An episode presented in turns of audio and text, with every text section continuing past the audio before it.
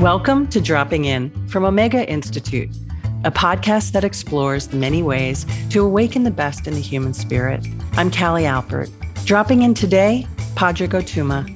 Padraig is a poet and theologian from Ireland whose work centers around themes of language, power, conflict, and religion. His poetry has received acclaim in circles of literature, psychology, politics, and theology, and has been published in the Harvard Review, Poetry Ireland, and the Academy of American Poets, among others. His books include readings from the Book of Exile, Sorry for Your Troubles, In the Shelter, and most recently, Poetry Unbound. Padraig also hosts the Poetry Unbound podcast from the On Being Project. He is a member and former leader of the Corrymeela community, Ireland's oldest reconciliation community. Padraig, welcome. Thank you so much for dropping in today. It's so good to see you. Thanks, Callie. It's lovely to be with you. So, you grew up in Cork in the southwest of Ireland. And clearly, Ireland has a very grand legacy of prominent writers and poets. Um, to the degree that people often say that uh, Irish people have storytelling and poetry in their blood and in their DNA, mm-hmm. do you think that's true? Because I have heard you talk about how you believe there's lots of cultures that have inherent yeah. storytelling in them, certainly. But what do you think it is about that that's at the core of that legacy? Do you agree with it? And what do you think's at the core of that? Um, yeah, Ireland is one of the countries around the world where where poetry and storytelling is um, really prominent. Um, you can look to traditional culture for ways within which that was popular. Um, like the way that it's shown up in me is that, like when I was going to school, it was just taken for granted that you'd be learning two poems off by heart every week, one in English, one in Irish, from the age of five to seventeen. And so that doesn't mean that everybody loves poetry or writes it, but uh, it does mean that when you have conversations with people about poetry, that people have opinions. um, I did that latest book, Poetry Unbound, was launched in Dublin a month or two ago. And the way that I did the launches for that event was to say to whoever was there, what's a line from a poem that you call to mind? And uh, in Dublin, we could have just spent the whole hour of the book launch just letting those come forward. People just kept on calling things forward and finishing off each other's lines or correcting it if somebody got it wrong. Um, so certainly there is a way within which Ireland is one of the cultures where that's present. Um, Iran also, um, Palestine, so many places, Turkey, um, so many places around the world. Poland also, a very very rich um, poetic culture there. So yeah, I'm very glad to have been part of a, a, culture and an education system, a very ordinary education system where just going along to the local village school, poetry was absolutely taken for granted. Not only for its literary benefit, but also its historical and political benefit, because poetry in Ireland's always been, not always, but has had a long history of politics as well. Why do you think that is when you name those countries as examples of where it might be more deeply embedded from the get go for um, people growing up in those cultures? I, I'm going to generalize here by saying, ha- having grown up in the United States, uh, in the Northeast of the United States, that often for me and a lot of children, it was more of a challenge to mm. befriend poetry than anything mm. else. So, what do you think sets that apart? I'm not sure. Yeah. Um, I suppose there's by exposure to something, you become a lot more used to it. Like, for instance, whenever I go to Canada and people are like, oh, come on, let's go skating. And they just pop on skates and skate off over some frozen lake. Like, I'm frightened, A, I'm going to fall through the lake. And I also, I don't know how to skate. So, uh, but for other people, they were like, I've been doing this since I was five. You know, it's almost like somebody saying they don't know how to ride a bike or something. So, I suppose partly it's whatever you're used to. And that just means that even if you don't love it, you have a familiarity with it and you have a capacity to say, here's why I don't like it, or here's why that doesn't work for me. So there's something about that. If you only encounter poems from time to time, maybe a week every term in school, well, then that means that if you have a distaste for it, well, then you can avoid it most of the year. Whereas in Ireland, if you have a distaste for poetry, you probably have to hone your reasons for your distaste because you're say you're facing it every day. Mm. So interesting. Mm. You you've talked about and written about poetry as prayer. Mm. Um, from what I've known and what I've learned in, in, researching and getting to know you and your work a little bit better, um, those are two silos that obviously deeply define you. And I'm curious about those two things, the origins of them before they started to coalesce in you when you were a younger boy. Um, you're one of six kids in a family, right? You had an eye toward the priesthood early on. How did you discover your resonance with poetry, separate from what we just talked about in terms of the cultural bit of mm. it? Was there a time when you recall your heart really singing or knowing that this was your calling or one of your callings? Well, I just always liked it. You know, we were we were learning poems so early and learning complicated poems and learning poems written about middle age crises and politics and occupation and revolution. You know, you could recite loads of those in two different languages from the age of eight. So, and I loved the sound of it. I, I, I always enjoyed learning things off by heart and I loved the sound of the words in my mouth. So, um, I mean, there was a way within which I grew up in a poor family. Both my parents had left school at 13, so they were absolutely committed to all six of us getting jobs in industry, in science preferably. And while they had an appreciation for all subjects, they really were, in terms of getting a job, science and particularly physics was the only way forward. Um, so the idea of of thinking that poetry was anything over other than a deep love of mine that never really occurred to me way into my 20s i just thought well it's it's part of my blood but i never thought i was going to be able to do anything with it because an imagination of of a career like that seemed like a, an untouchable luxury because I, I'm sure lots of people who have grown up where parents had to had to leave school at 13. You grow up as the children of such parents with a sense about what a job needs to mean and, and what an employable skill looks like. So poetry never seemed like an employable skill. Neither does theology, to be honest with you. So um, yeah, so uh, it, just always was there, and it never had to be anything other than a deep love. And so there, and I never had fantasies either about getting published. I just knew I had to write, and so I wrote and wrote and wrote, um, and learned and got books about how to write, um, and and was part of some small groups of people where we were, I was learning the, the steps of editing or editing yourself and writing in response to schools of poetry that I loved. So it, it always was there, but as something that was a, sustenance and it, it never became any question about a profession for a long time and I'm glad for that. That that was a good place. There's limitations to that. Sometimes I wish I'd done a, an undergrad in poetry or you know different things like that. But there's there's a way within which the benefits of it to continue to be with me. And with prayer, I, I think I always knew that poetry and prayer are are overlapping with each other. They never were separate for me. Certainly, um, in the Irish tradition, there's there's loads of prayers for all kinds of things. Mm. You were and loads of local prayers for all kinds of things we were learning prayers about how to welcome your own death and how to pray for your own death. And lots of these prayers have um, um, a kind of a folk religion to them. They wouldn't necessarily be endorsed by the Vatican. Not that they're saying anything that would necessarily be contradictory to formal religion, but they have a they have a certain parochial anarchism to them that makes them seem very local. Um, and I loved those. There's one, you know, invoking all of these saints and angels to perch on the gables of your house, uh, some kind of protection. I always saw Mary and Bridget like vultures on the gables of the house. And I, I loved the imagination of that. And there was something of that that felt wild. And these are anonymous prayers. You may know where they come from, or maybe not even that. Um, they're a few hundred years old. And they've kind of evolved out of a certain tradition. So there's something about the invocation of such poems and prayers that that that demonstrates the enormous overlap. For me, the direction of prayer is much less interesting. It's it's the source of it that mm. is really interesting, and I think that prayer and poetry, one of their shared sources is the heart and what matters and human hunger and need. Those things really motivate and interest me when it comes to um, art. I want to go back to your reference just now about the prayers that had to do with welcoming your own death. Hmm. Were those things you were exposed to as a young boy? Oh, yeah. Or not until totally. adulthood? No, no, as a boy, totally. Every night we, we had these family prayers, we prayed. And um, there's one in English that we used to say, um, uh, Jesus, Mary, and Joseph, may I breathe forth my soul in peace with you. Amen. And the, another one, Jesus, Mary, and Joseph, assist me now and in my last agony. So there's a long tradition of um, uh, of of praying for your own death in in lots of cultures around the world lots of religions. And I, I love that the Irish tradition does that.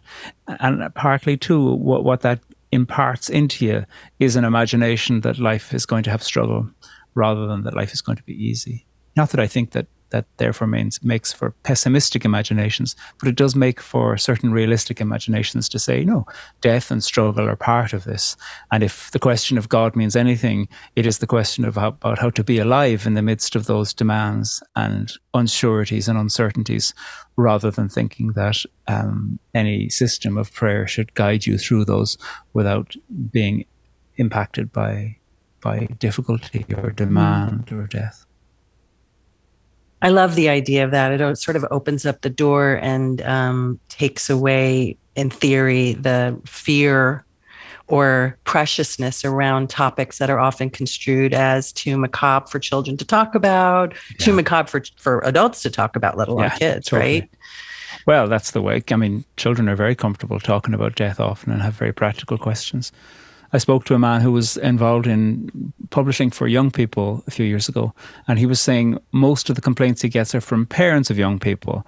Young people want in the literatures that they explore to look at questions of serious meaning, of power and of death and of the past and of friends and of breakages of friendships and all of these things that are really vital and sometimes catastrophic and serious and magnificent and the source of great electricity in life. And um, often he says that it is the people who say they're protecting the children from those things when actually they seem to be protecting themselves from it because they want to protect an imagination of childhood that seems to go against the very trends that the children that they say they're protecting would articulate for themselves, which is to say they want to recognize their world in the literature that they turn to. It's it's sort of reminding me of um, just the overarching theme of people often being afraid of depth mm. and truth. Mm. I wonder if we've gotten away from that, generally speaking. I mean, certainly artists and poets and writers, that's that's that's their mission, and plenty of other industries as well. Anyone that enjoys sitting around a kitchen table and having a chat with their friends or who, people who, with whom they live. Um, I mean, in a certain sense, maybe at its best, social media can be a way within which people are engaging in conversations like that. You know, join the conversation is a phrase that you often hear when people are appealing for folks to join in on their social media feed. And that might be so they could have stuff sold to them. But uh, also, there might be a desire to think, oh, we can learn something and let's have a conversation. Obviously, that, that can be complicated and can lead down to fruitless paths. But but conversation has always had that as a threat to itself. You know, um, social media isn't the thing that showed that people can enjoy fighting. people have enjoyed fighting for a long time before social media. All social media does is maybe amplify it and reveal it back to us. Um, yeah, I mean, I remember once being invited to the house of a man for a meal. He was a bishop, uh, Donal, and um, sitting around the table was this other guy who um, the bishop had met because this fellow had come to fit curtains in the house, and he that's what he did for his work. He fitted blinds and curtains in ho- houses, and this man Jim just loved to have conversations. He loved to talk to people, and Jim and I kept in touch for a number of years because he was such a raconteur, and I loved that. There was there was a way within which like he wasn't trying to broadcast himself. He wasn't trying to think, oh, I need a career as a chat show host. I need to have a YouTube channel. Nothing. He was just thinking any opportunity I have to talk with people, fitting, you know, curtains in their house, being invited back, just getting involved in the lives of the people who he met. He is magnificent. And I, I find that all walks of life, all corners of communities have people who do that. And naturally, those people around that person will go, God, it's great when they're here because they really get us into a conversation, you know, and it, it, might be very serious or it might be lighthearted, but nonetheless tender. And that's a, that's a great joy. People who have that um, disposition are, are a gift to their friends and family and community. Yeah, absolutely.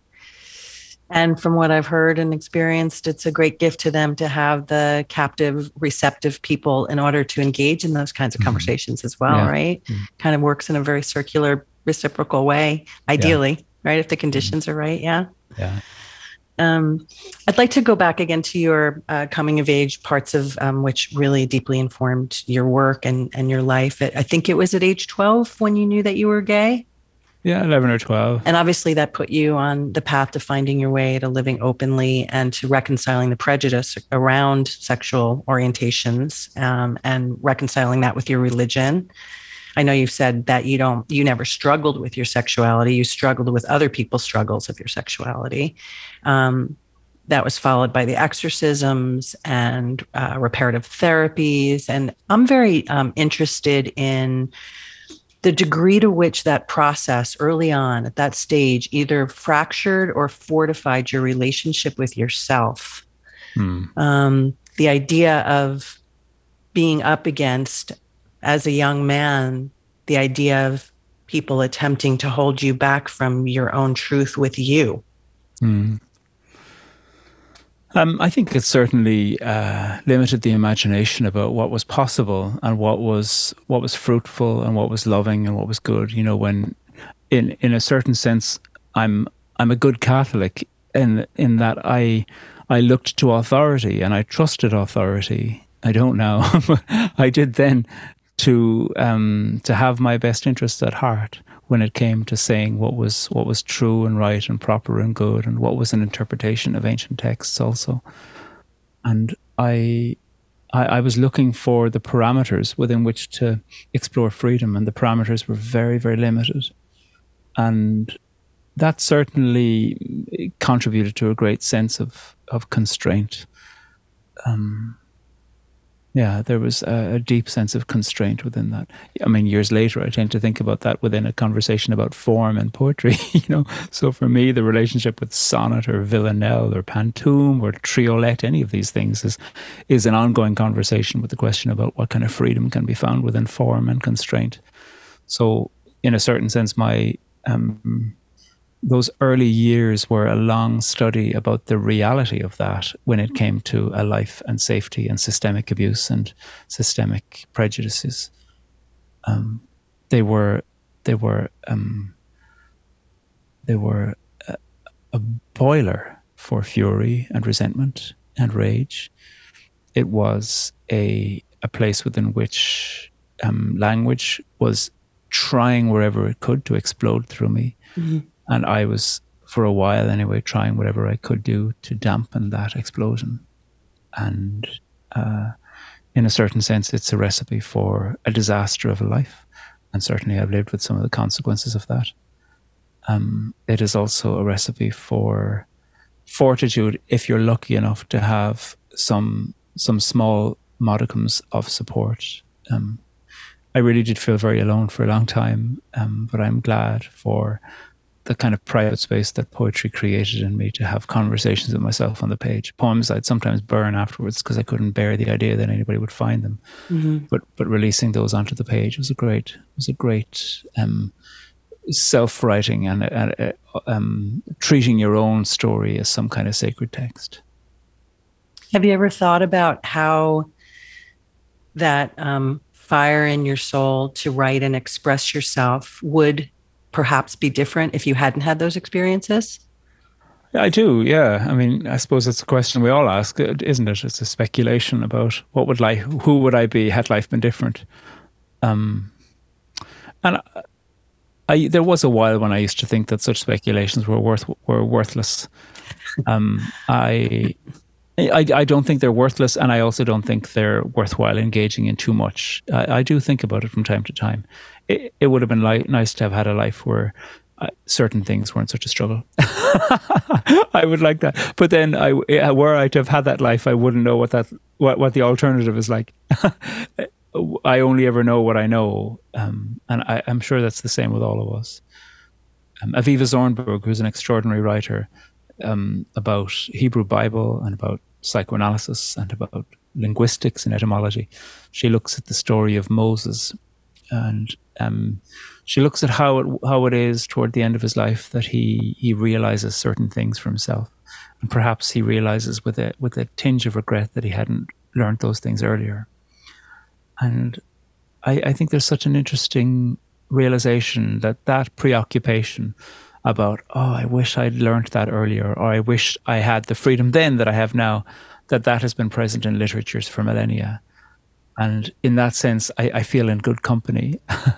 I'm, I'm not I'm not burdened by regret, but I do sometimes kind of flirt with it a little bit. And now a word about Omega Teacher Studio. Get ready to be inspired from your very own cushion, yoga mat, or couch.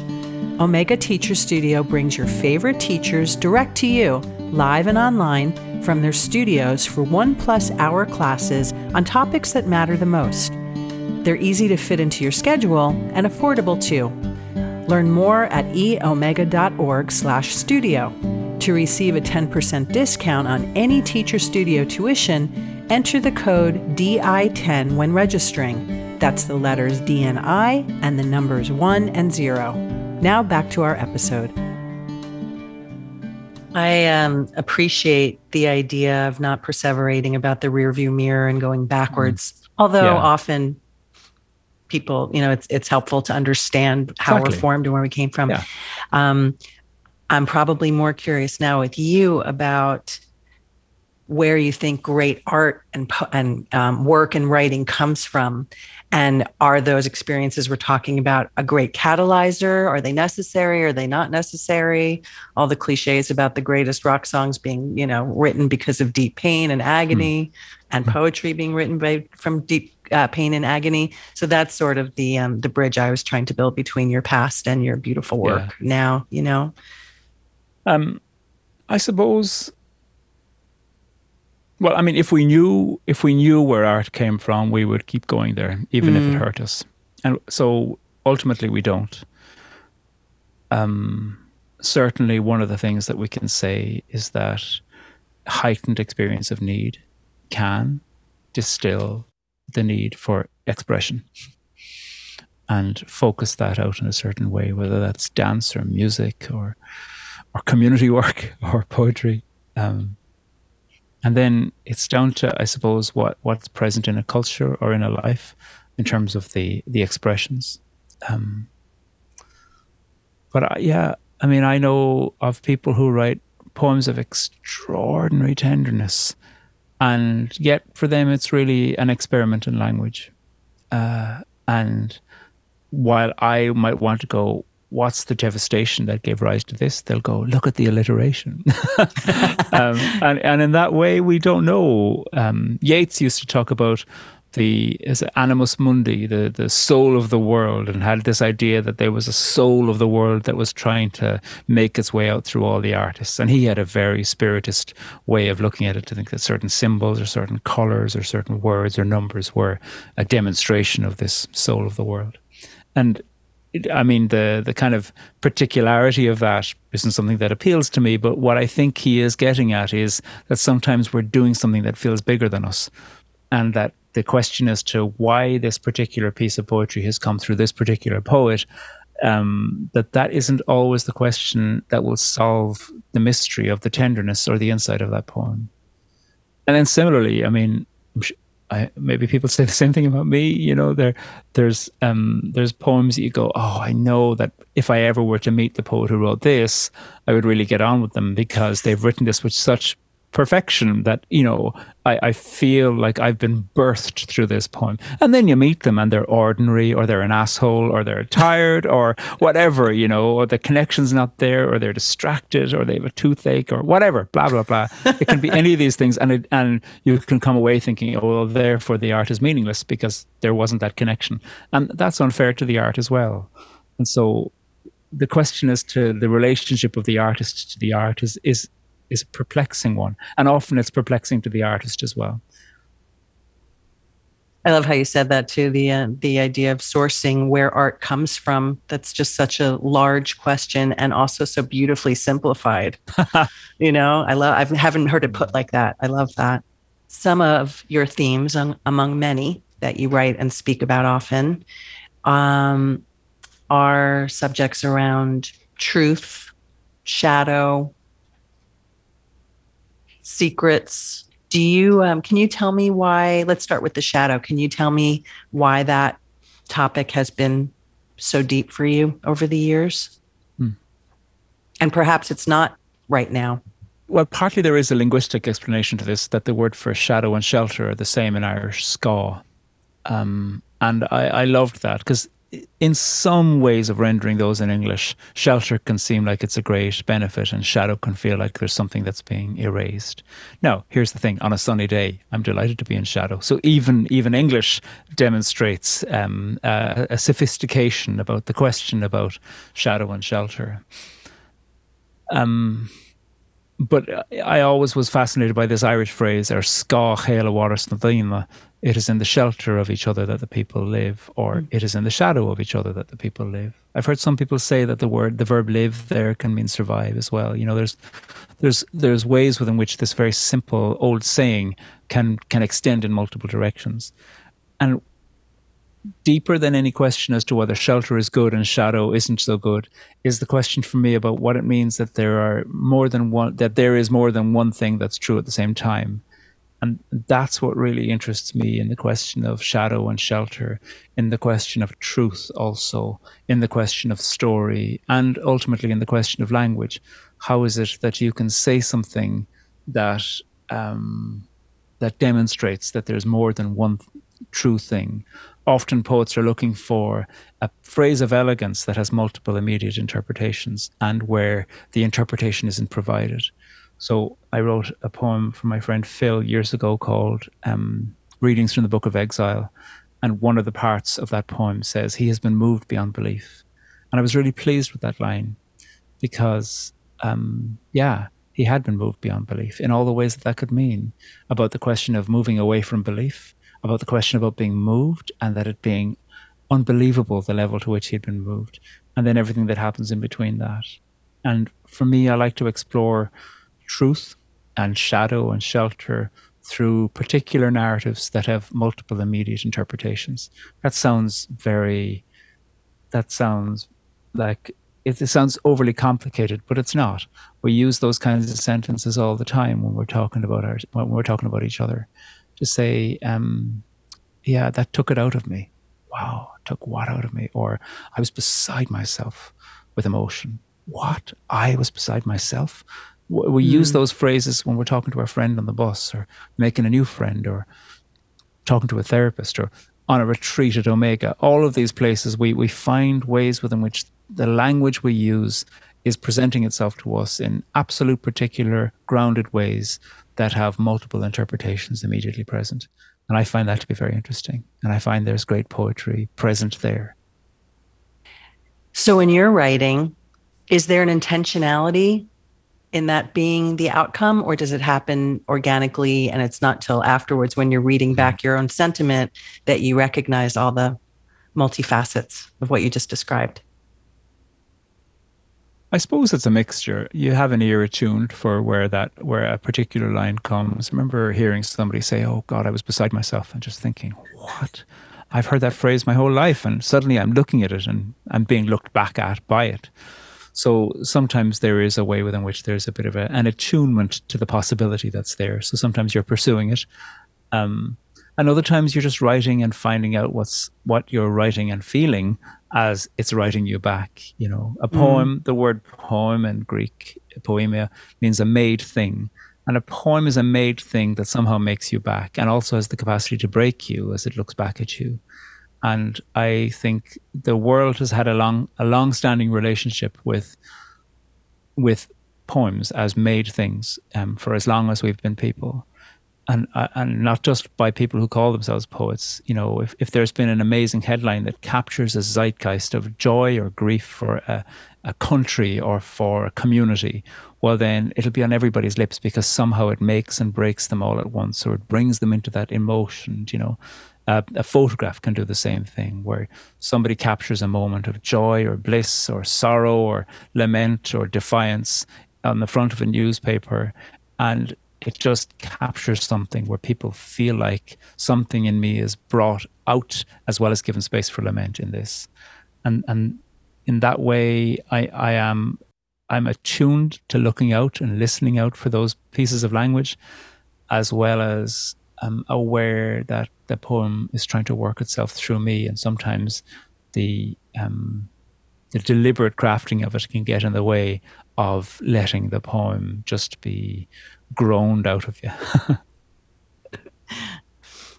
I'm always fascinated by uh, resonance of artistic work and how some feels like it can resonate with large groups of people and readers at the same time from very different walks of life as a great reconciler in honor of a lot of your work. Um, can you put your finger on what that is? And do you find it, is there hope inside of that, perhaps? That that's a, a great equalizer in the human experience, which is something you focus so much on. Mm. That maybe uh, the idea that when people's hearts are open and they're allowing themselves to receive one mm. piece of work, at, you know, in the same way, that there's a, a collective experience going on that maybe can bond us. You know, it's sort of a big, multi-layered question, but it's what's coming to me as I listen to you talk mm. about that. Well, it's interesting. Um, I, I have thought about this. You know, I've done public readings of work for years. Loads of poets have, and there can be all kinds of layers between that. You know, um, something that immediately you can feel the emotion erupting in the room or feel the resonance happening in the room that can make you feel like okay that was a good poem that that did it and somebody else who has a poem that might actually need a little bit more rereading might feel like oh therefore my poem's a failure or my poem's more sophisticated because it's not it's not immediate you know there's all kinds it's of over their heads. It's over their heads. I'm too clever or, or, they're too stupid or or you know I'm, I'm not i'm not trying to be tabloid or you know uh, i'm i'm not interested in praising one at the expense of the other. I'm interested in thinking isn't it great that there's all kinds of things that are present there in different things? You return to at different times. Um, so yeah, I never, I never know what causes resonance. Partly, I think what causes resonance is expectation and hope. And for me, what happens in a room when poems are being recited is as much to do with who's in the room and what's drawn them to the room than the words that are being given. And so that does give me pause. Um, to pay, to not automatically think that because something has landed perfectly in a room that it's because of my perfect poem. Maybe it's because of the generosity of the people in the room mm. and the way that they've brought themselves to the room. So I think about that a lot. You're beyond being a recognized and revered and renowned poet and writer and storyteller. Um, you have quite a reputation as a public speaker. I, I even, in full disclosure, have cried many times just listening to you talk because there's a soulfulness uh, and a visceral experience that happens by listening to you. Mm. And I'm curious what the experience is for you, the difference between how you feel when you're writing a poem, when you're reading one of your poems, and when you're speaking um, extemporaneously about whatever topic of the myriad of topics you talk about. How does it feel for you, those three things? I, I try as far as possible to let each of them feel close to each other. For me, I'm interested in having a relationship with language that is able to look at need and, and hunger and possibility and curiosity and rage and emotion and desire and lust and fury and reclamation, that all of these things that are primal, I, I, I want when I'm writing, when I'm editing, when I'm giving a, a formal talk, and when I'm in conversation with friends, I, I want to be present to all of those things, um, and and that it is the it is the openness to to those hungers and the openness to recognizing that they're always there anyway. That that's the that's the template by which I, I measure the the integrity of anything that I say in public. Do you feel differently when you're in each of those different actions? Does your experience differ between speaking, reading, writing? No, I mean there can, of course, you know, if if if you feel like oh that didn't land well, or there there's ways within which the experience can feel bad afterwards but in term for me the question is always can i walk away paying attention to what i've written or what i've said or what i've heard or how i've listened can I walk away feeling like I was able to be myself there? Mm. And that, that's the that's the deepest question of integrity, I think. That's mm. a good gauge. How aligned was I with myself in that moment or at that place or with that person? Yeah. Do I recognize myself? Was mm. I performing a different self? And and if I was performing a different self, is that self true too? Who is that other self? You know, there isn't. None of these things have simplistic answers to them, but I, yeah, there, there's something more than did I get applause? That it, that that is an invitation to a that is an invitation. I think, yeah. Did I tell the truth? Did I ask the truth? Did I did I hold the question from a place of need? Did I deliver a talk from the point of view of the assumption that I know something and others don't? Those are those are questions that and those are dispositions and postures that I always wanted to ask. So I'd asked you um, before our time together today if you would come with a poem or two that might reflect where you're mm. at now in in in your yeah. heart and your head. Do you want to share one? Yeah. There's one here called Let the Waters Swarm with a Swarm of Living Beings. It's kind of my take on um, a convention that you find in the opening poem of the book of Genesis in the Hebrew Bible that talks about the, the, the um, creeping things that creep upon the earth. Um, so let the waters swarm with a swarm of living beings. I've been swimming around here for a while now, and while I've never touched the ocean floor, I've tried. You notice things out here. The way the wind makes waves chop at odd angles, the way the water feels warmer at the top, the way the moon makes music when you're half dead with cold, the ways of frozen bones, the way the morning never feels the same. Once a seal bumped me, came right up to me like a sea poppy, and I swear it smiled. I was floating happy after that. I said the ocean was my home. Then the storm came. Then the waves. Then the lightning spiked the surface. Thunder clapped. Hungry beasts swam round me. I saw seagulls eyeing me for scraps.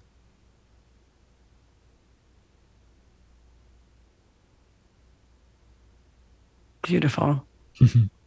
Thank you pleasure. Why did you pick that one? Where are you at in relationship to that theme right now? I like the last line.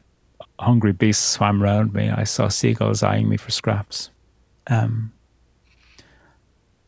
I suppose there's a question about time in this.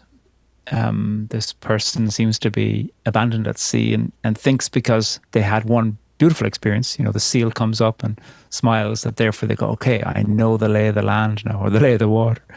And then things change, you know, the, the, the storm, the lightning, the, the beasts. Um, and sometimes I'm the beast, and other times I'm the water, and other times I'm the lightning. Uh, all these things, of course, in a poem like this, it isn't just the speaking voice that is the persona. The persona is all of these characters that are present in the furniture of the poem. And for me, it, I, I like the invitation of this to think about which one am I today?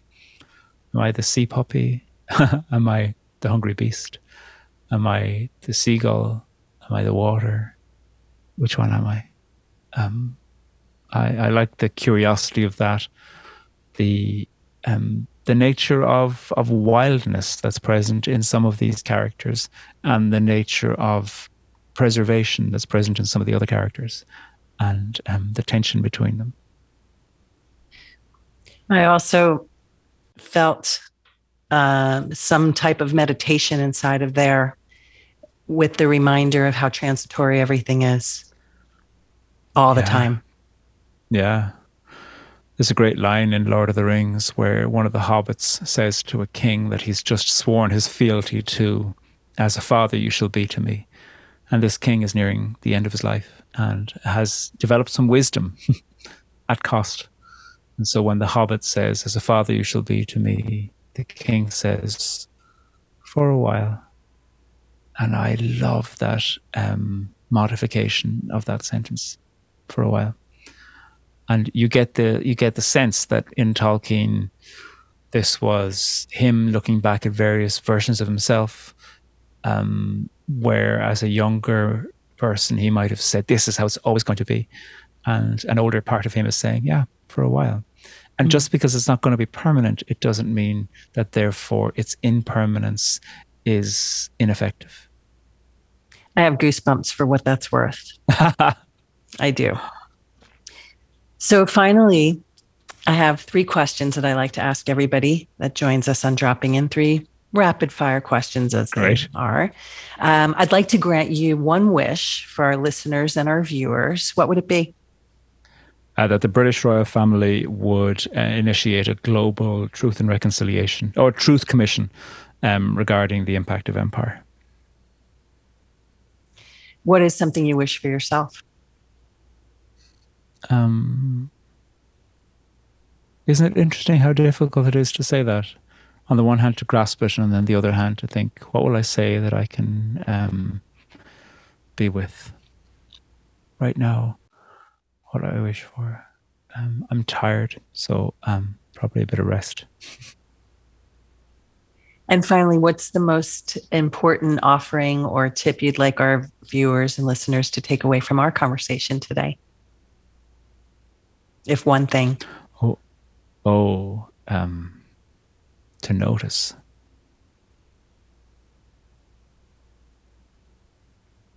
Thank you so much, Padraig. It's been such a joy to talk My with pleasure, you today. Kelly. I've loved both times I've been at Omega and I've been on this podcast too. So thank you. It's a lovely opportunity. Well, it's a gift anytime we mm-hmm. can have you join us as well. So I really appreciate it. If people would like to find out more about you and your endeavors, where can they look for you? Um, so they can listen to Poetry Unbound. That's a podcast. So you'll find that wherever you podcast your podcasts. Um, there's uh, I have a website, padraigotuama.com. Um, I'm on Instagram with the same, just my name, Padraig Ó So you can follow along there.